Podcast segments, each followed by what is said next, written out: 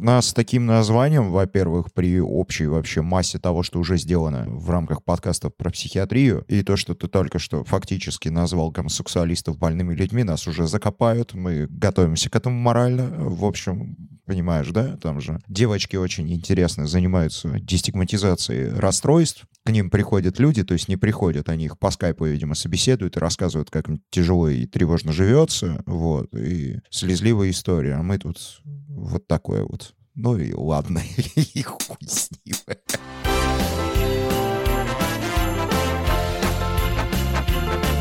Коко, Коко. Три, два, один, поехали! Это Кукуха сказала «Поехали» — аудиоподкаст про психиатрию. Слушай нас на всех платформах, где есть аудиоподкасты. Это подкаст о психическом здоровье. От студии «Околесица» Кукуха сказала «Поехали». Ну, а мы говорим «Привет». В студии врач-психиатр и психотерапевт Павел Сбродов, а также Игорь Нойштарт и я, Александр Алпатов. И привет всем, привет. Привет. Ну что ж, выпуск мы назвали «Кукуха собирает чемоданы». Куда она отправляется, пока не решила, но причину, по которой уезжает, также не говорит. Попытаемся сегодня разобраться, что может стать э, этой самой причиной психического расстройства и каковы, каковы бывают первые звоночки. Давайте по отправной точке решим, она же откуда-то куда-то едет, есть ли вообще в психиатрии понятие какой-то нормы, и вот э, как понять внутри себя, что ты нормальный и с тобой все плюс-минус хорошо. Э, слушай, есть разные подходы, типа официальный, что здоровье это не только отсутствие болезней, но состояние социального, физического, психического благополучия. Ну, то есть никто не подходит, да? Да, получается? почти никто не подходит. Ну, золотая элита. Вот, а все остальные глубоко больны. А, но можно сюда добавить еще важную вещь, такую как страдание. И, кстати, если брать психические расстройства, там очень у многих вещей э, прописано именно наличие внутреннего субъективного страдания. Например, ну, в МКБшной нынешней классификации там э, по поводу гомосексуализма прописано, да, это выделяется именно как нозология, как болезнь, но при наличии у человека э, страдания и желания это изменить. То есть, если ты э, гомосек, который страдает от того, что он гомосек, то у тебя болезнь. А если ты наслаждаешься, то все хорошо. Да, да, да. Главное, типа... чтобы было по кайфу, короче. Да, и так совсем. Подожди, подожди, там... мне теперь интересно. Теперь, а, а как? Вот э, может ли человек, который э, болен с точки зрения международного классификатора болезни, прийти, не знаю, например, к тебе и сказать, Паша, страдаю а ты ему скажешь «расслабься и получай удовольствие». И он такой «сработало». А, знаешь, если бы он мог так сразу сделать, то он бы не пришел и не страдал. Если брать меня как психотерапевта, моя задача как раз э, помочь ему разобраться в этих моментах, перестать страдать и начать наслаждаться этим. Ну, жить на полную, счастливо. Как раз вот по этому классному э, социальному, психическому и физическому благополучию. А вот конкретно такого пациента каким образом можно вывести на уровень получения удовольствия? Вот страдая... Ну, кстати, вообще... А, в, И нужно подобных... ли знать специфику? В подобных случаях интересно, а в чем проявляется страдание? Ну, то есть, э, ну, это не физическое какое-то страдание, душевное, я так Душевное страдание. Ну, эм, чего бы, где бы, как бы не было, страдание, оно у всех всегда одинаковое внутреннее. Это знакомое каждому чувство. Ну, сложно немножечко э, представить это все. Э, это совесть гложет или там, может быть, как вот при каких-то депрессивных состояниях внутри, там на желудке может быть что-то. Э, как проявляется? Ну, чаще всего это чувство вины и стыда, которое противоречит, когда внутреннее желание противоречит неким установкам, которые есть в социуме или были привиты в воспитании, и человек, сталкиваясь с ним, попадает в конфликт, этот конфликт приводит к страданию, потому что это такая почти бесконечная внутренняя борьба с постоянным знаком минус по эмоциям и всем чувствам. А, ну то есть получается, что это э, человек как бы нарушает социальные нормы, да, ну, то есть такое условно преступление делает, и совесть, совесть начинает его... Чаще всего он думает, что он нарушает некие социальные нормы, ведет себя неправильно, и он плохой, а плохие должны быть наказаны, и он страдает. Так, стоп, нет, мне теперь очень интересно. То есть здесь все очень сильно зависит от культуры. Если в стране, в которой мы вещаем, э, ну, нельзя, нельзя, не принято, э, в каких-то других странах совсем нельзя, за это могут ай-яй-яй что сделать, в том числе жизни лишить. Где-нибудь на Западе это можно и вполне уже социально одобряемое, возможно, скоро станет обязательным, не знаю, а, то есть ведь какие-то вещи, которые, ну, сто процентов негативного толка. То есть если ему хочется, не знаю, а, небольших бородатых дядек трогать за всякие срамные места, а девочек малолетних, а, здесь же подход получать удовольствие не пройдет. Есть некие вещи, которые практически во всех культурах одинаковы. На западе, на востоке, на севере, на юге. И эти вещи скорее зависят от самой человеческой природы, от животного начала и связаны именно с выживанием вида как такового. Ну, то есть действия, которые угрожают популяции, да, условно, они как раз-таки будут вызывать вот это вот болезненное ощущение. Да. Ну и, в принципе, если мужчина увлекается другими мужчинами, он, ну, я, если правильно понимаю, ощущает, что это угрожает популяции, что они не дадут потомства. И, возможно, возможно, где-то здесь кроется, по крайней мере, одна из причин того душевного дискомфорта. Угу. Ну, видишь, причины внутренние, вот именно по цепочке от внешнего события там, или, ну, или внутреннего первопричины до страдания, они у каждого свои. Примерно общие какие-то механизмы есть, но именно это вот личные вопросы, они им и прорабатываются на психотерапии, да, чтобы убрать все преграды, и человек мог идти к своей цели. Но опять же нужно поставить тут границы, да, эти цели должны быть, э, ну, законными для начала, приемлемыми, да, э, и если мы говорим там о сексуальном влечении к несовершеннолетним, это неприемлемо, это противозаконно. Здесь в обратную сторону, да, там всегда две точки, то есть если мы говорим про лечение такого человека, это помощь ему не испытывать влечение. И тут разные, и психотерапевтические, и медикаментозная может. И психиатрия классическая, она во многом именно такая, это социальная медицина. Если психотерапия это индивидуальная, когда роешься внутри конкретного человека, то психиатрия это социальная.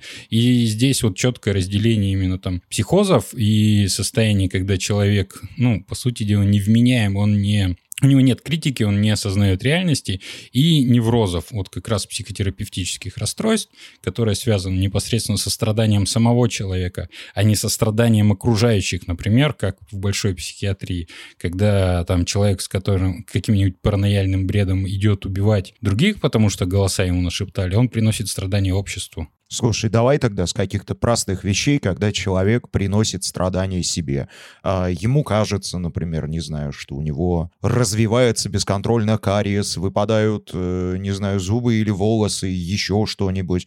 Ну, какие-то такие банальные страхи, фобии, параноидальные мысли, нарушение сна. Ну вот что-то такое, почему человек может понять, что с ним не все в порядке. Вот по каким а, критериям, на что обратить внимание, чтобы начать подозревать, что у тебя уже все, кукуха начинает собирать чемоданы. Если есть какие-то телесные симптомы, ну, вот, типа, где-то кольнуло, где-то почесалось, где-то что-то особенно болит. Первостепенно это, конечно, надо идти к соматическому врачу, к терапевту, к кардиологу, неврологу и искать причину там. Если причину не могут найти, тогда психиатрию, к психотерапевтам, психиатрам за специальным лечением, да, потому что если причины нет в теле, причина есть в головном мозге, где-то в психике, возможно, высшей нервной деятельности, и по механизму обратной связи оно ну, потому что мозг управляет всем организмом, каждой клеткой, оно приводит к каким-то изменениям, которые в результате приводят к расстройству, нарушению функции боли в каком-то органе, в какой-то конечности. И все-таки первостепенно это сходить провериться. Если уже ничего там не нашли, нужно идти к психиатру, потому что может быть какое-то редкое, неочевидное расстройство, и можно потратить там годы на терапию, лечение у психиатра, а в это время болезнь разовьется, и пути обратно уже не будет. Но провериться нужно именно сначала с терапевта, да? Да, э, я на практике сталкивался с таким, когда там безуспешно лечил синдром хронической усталости, оказалось это анемия. И надо было две недельки попить железо, и все, у женщины все стало окей. И так далее, особенно там с проблемами с щитовидкой, например. Но чаще наоборот, да, правильно понимаю, то есть безуспешно лечат анемию, пьют железо, а оказывается, что... Да, чаще наоборот, и по статистике, особенно неофициальной, там, то есть 80, 80% пациентов в поликлинике обычных, они нуждаются в помощи психотерапевта. Это как у Цоя, да? Я не знаю, какой процент сумасшедших на данный час, но если верить глазам и ушам, то больше в несколько раз. Есть у тебя какая-то реальная статистика? Ну вот, э, на, на твой взгляд, сколько людей действительно, может быть, забивают на свое здоровье, может быть, думают, да, черт с ним пройдет, или, не знаю, прячутся дома в подполье и смотрят гей-порно. Мы выяснили, что это тоже какой-то недуг. А, как думаешь, сколько их? Много. Много. На всех хватит, ребят. Больше, чем на всех. Э, реально очень много. Но тут нужно не забывать про вот этот момент страдания. Если человек э, не причиняет страдания себе и окружающих, он, в принципе, даже в своей болезни достаточно адаптирован, социализирован и внутренне гармоничен, то что его лечить-то, только портить. А, и такой пример, в общем, бабушка ходила с галлюцинациями. Одинокая бабушка, никого больше не осталось, но она себя обслуживала, вела быт и слышала в голове радио. И бабушке назначили галоперидол, радио замолкло, и бабушка впала в колоссальную депрессию и в итоге просто умерла, потому что с голосами-то кто-то был рядом, она была не одна, был смысл было общение, она ощущала свою значимость, а здесь она оказалась в полном вакууме. Как здорово, что мы делаем подкаст. Я почувствовал социальную значимость от того, что здесь происходит. Возможно, мы кому-нибудь поможем и в таком а, нелегком деле. Но вот смотри, есть какая-то какая штука, которая развивается. Или сразу, как вообще происходит? То есть ты почувствовал, что что-то не так у тебя, не знаю, а что вообще может считаться? Наруш... Нарушение сна, внезапно какие-то, не знаю, неконтролируемые ну, изменения да, давай в по либидо. по самым частым симптомам, которые появляются, да, нарушение сна. Э, это важно, потому что э, сон зависит очень от многих факторов э, всего того, что в организме происходит. И если сон нарушился, это уже яркий звоночек, что что-то не так с нервной системой, ну, с психикой в первую очередь. Ну а что считать нарушением? Вот если ты 5 часов спишь подряд третью неделю, и тебе вроде бы норм.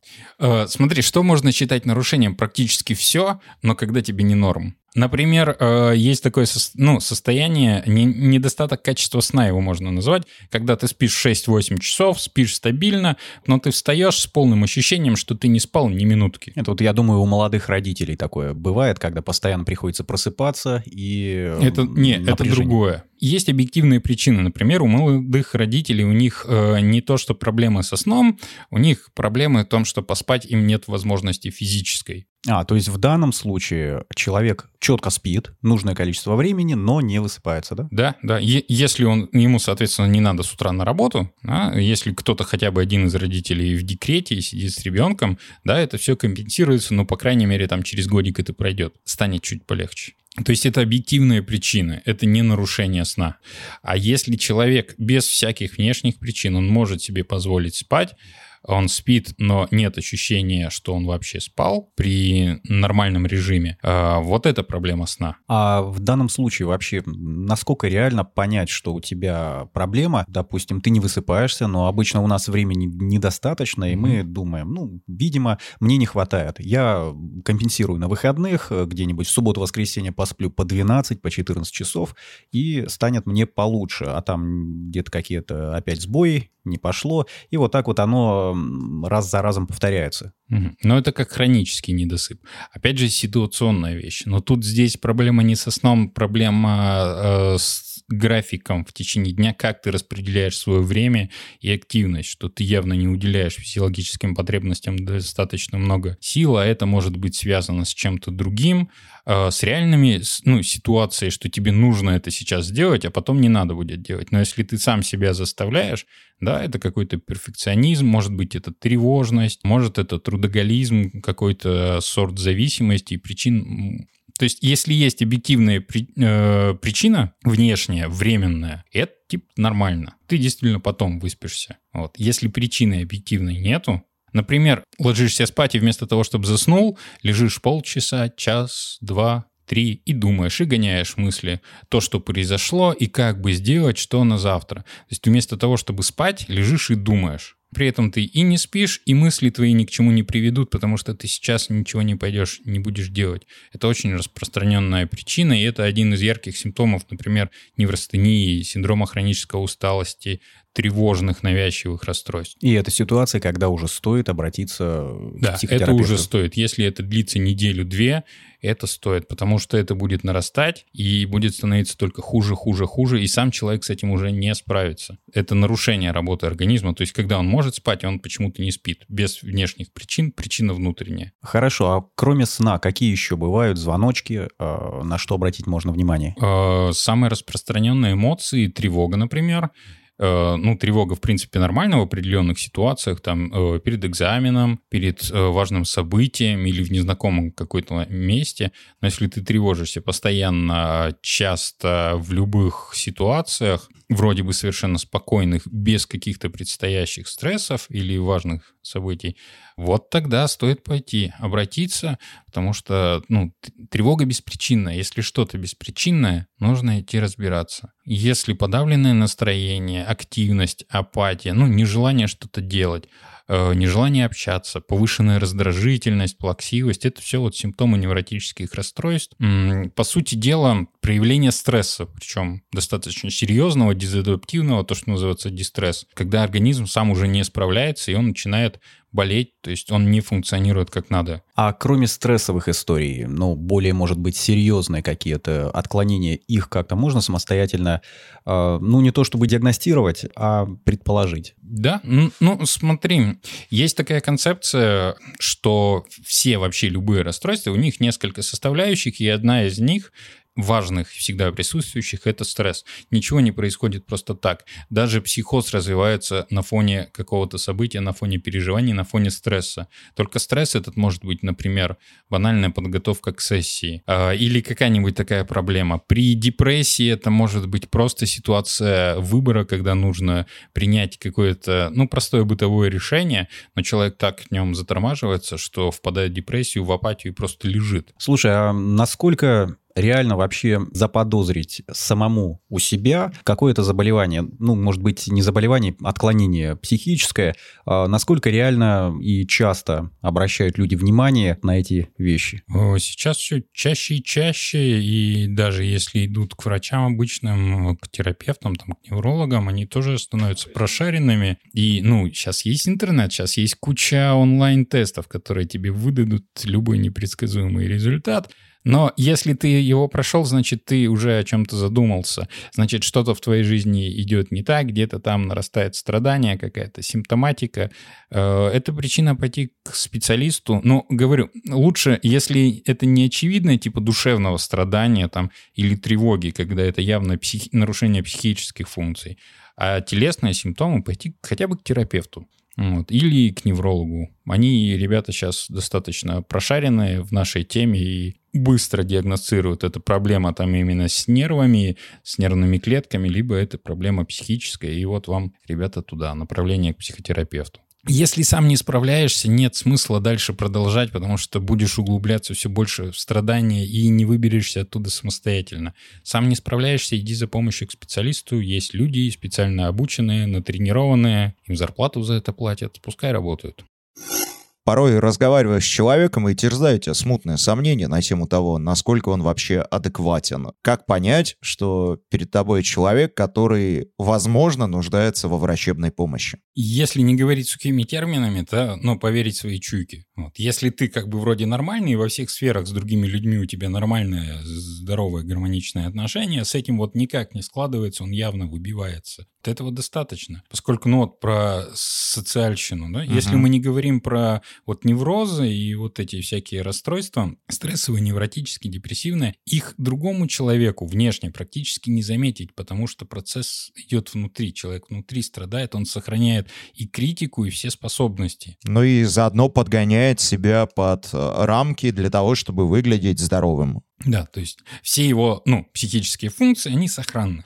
Мгм. Если мы говорим про большую психиатрию и психозы, и такие большие расстройства серьезные, то здесь-то критика внутренняя пропадает, и человек уже не может себя адекватно вести и контролировать. И ты без особых знаний это ну, буквально почувствуешь, потому что внутри чуйка, и как и у животных тоже. Вот этот вот чем-то отличается от меня и большинство таких, как я. Что-то с ним не так, его надо избегать. Ну, если невозможно избегать, например, если это значимый человек, и ты чувствуешь ну, какую-то ответственность э, перед ним, перед окружающими, то, ну, заявлять напрямую, как правило, неэффективно. Ну, вряд ли человек такой внезапно осознал, ну, да, это не надо за мной шпионить через розетки, а это я с ума сошел, пойду-ка я в психушечку лягу, полежу там. Но чаще подлечат». же всего говорят, ты, тебе лечиться надо. И человек воспринимает это не как заботу о своем здоровье, а как личное оскорбление и находит э, еще с десяток каких-то доводов, что с ним-то все нормально, это вокруг все.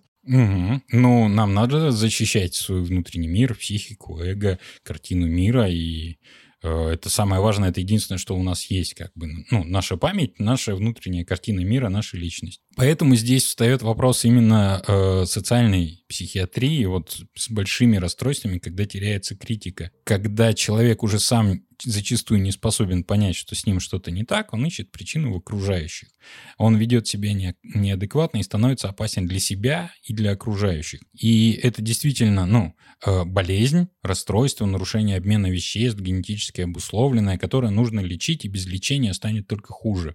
Особенно если мы говорим, например, про шизофрению, она прогрессирует без лечения. И раньше до нейролептиков, например, там были ну, смертельные результаты. То есть шизофрения злокачественная, она приводит к смерти организма. Вот, казалось бы, психическая болезнь.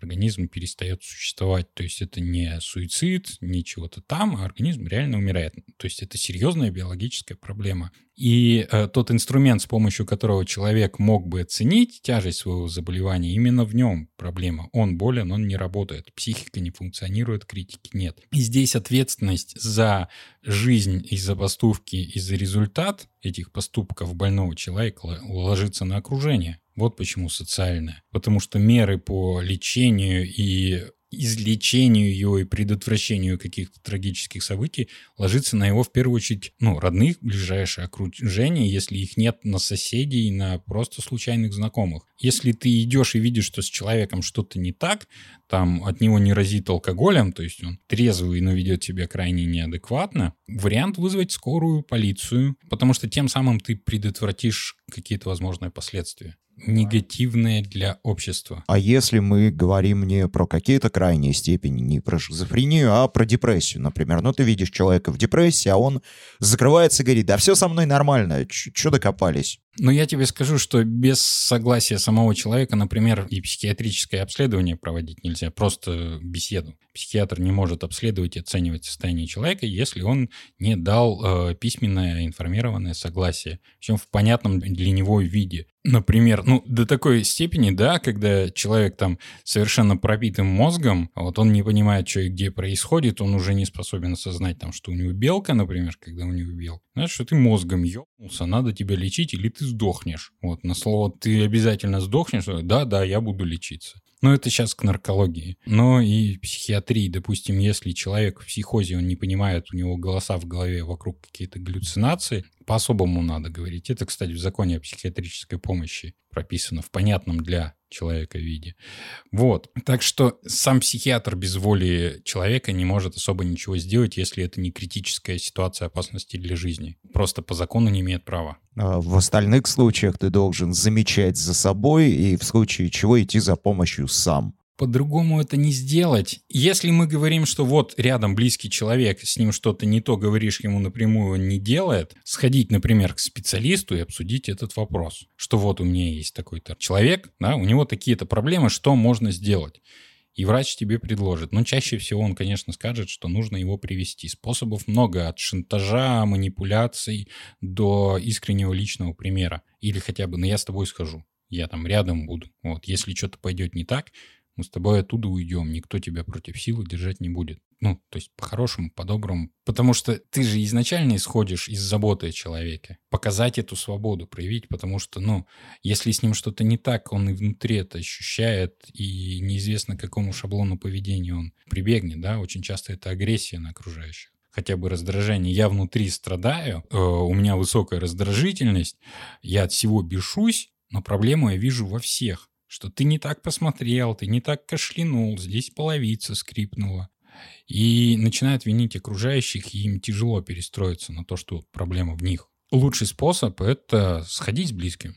Да? Пойдем к специалисту. А, боишься идти там в психоневрологический, пойдем к платному. Найдем хорошего специалиста по отзывам это помощь, и нужно ее показать, потому что человеку плохо, он страдает, ему, скорее всего, просто страшно. Слушай, ну вот давай мы список внушительный от каких-то э, э, тревожных расстройств до шизофрении и гомосексуализма составили. А какое все-таки, наверное, самое популярное Ты расстройство? Ты рядом сейчас поставил шизофрению и гомосексуализм. Обозначил границу. Смотри, э, гомосексуализм... Он про, строго по, посередине. Прописан, да, это э, важным... Там еще много всяких таких вещей, э, ну, наверное, как наследие прошлого, но везде прописано очень важное, вот в социальном плане, да, что если поведение, например, человека противоречит э, нормам, моральным и устоям, которые характерны для его общества, для его места жительства, культура, морали и законам, то есть там что для русского хорошо, что для немца смерть. И, соответственно, какие-то психические расстройства, они будут по-разному проявляться. Хорошо, здесь понятно. Все-таки что самое распространенное? Ну вот э, с чем может столкнуться буквально любой и на что обратить внимание э, в себе, внутри и на своих близких людей? Нарушение сна, тревога, депрессия, нарушение пищевого поведение, э, скажем так, вредные привычки. Нехорошее слово, неподходящее, но внутреннее напряжение, которое пытаешься чем-то внешним снять, чаще всего и социально приемлемо, да, у нас это алкоголь. Алкоголь, курение, Короче, все начинается с тревог и стрессов, так или иначе. Начинается со стресса, но сам стресс это очень много говорить, это совсем не то, что обычно о нем думают и говорят. Вот об этом мы и поговорим в следующем эпизоде.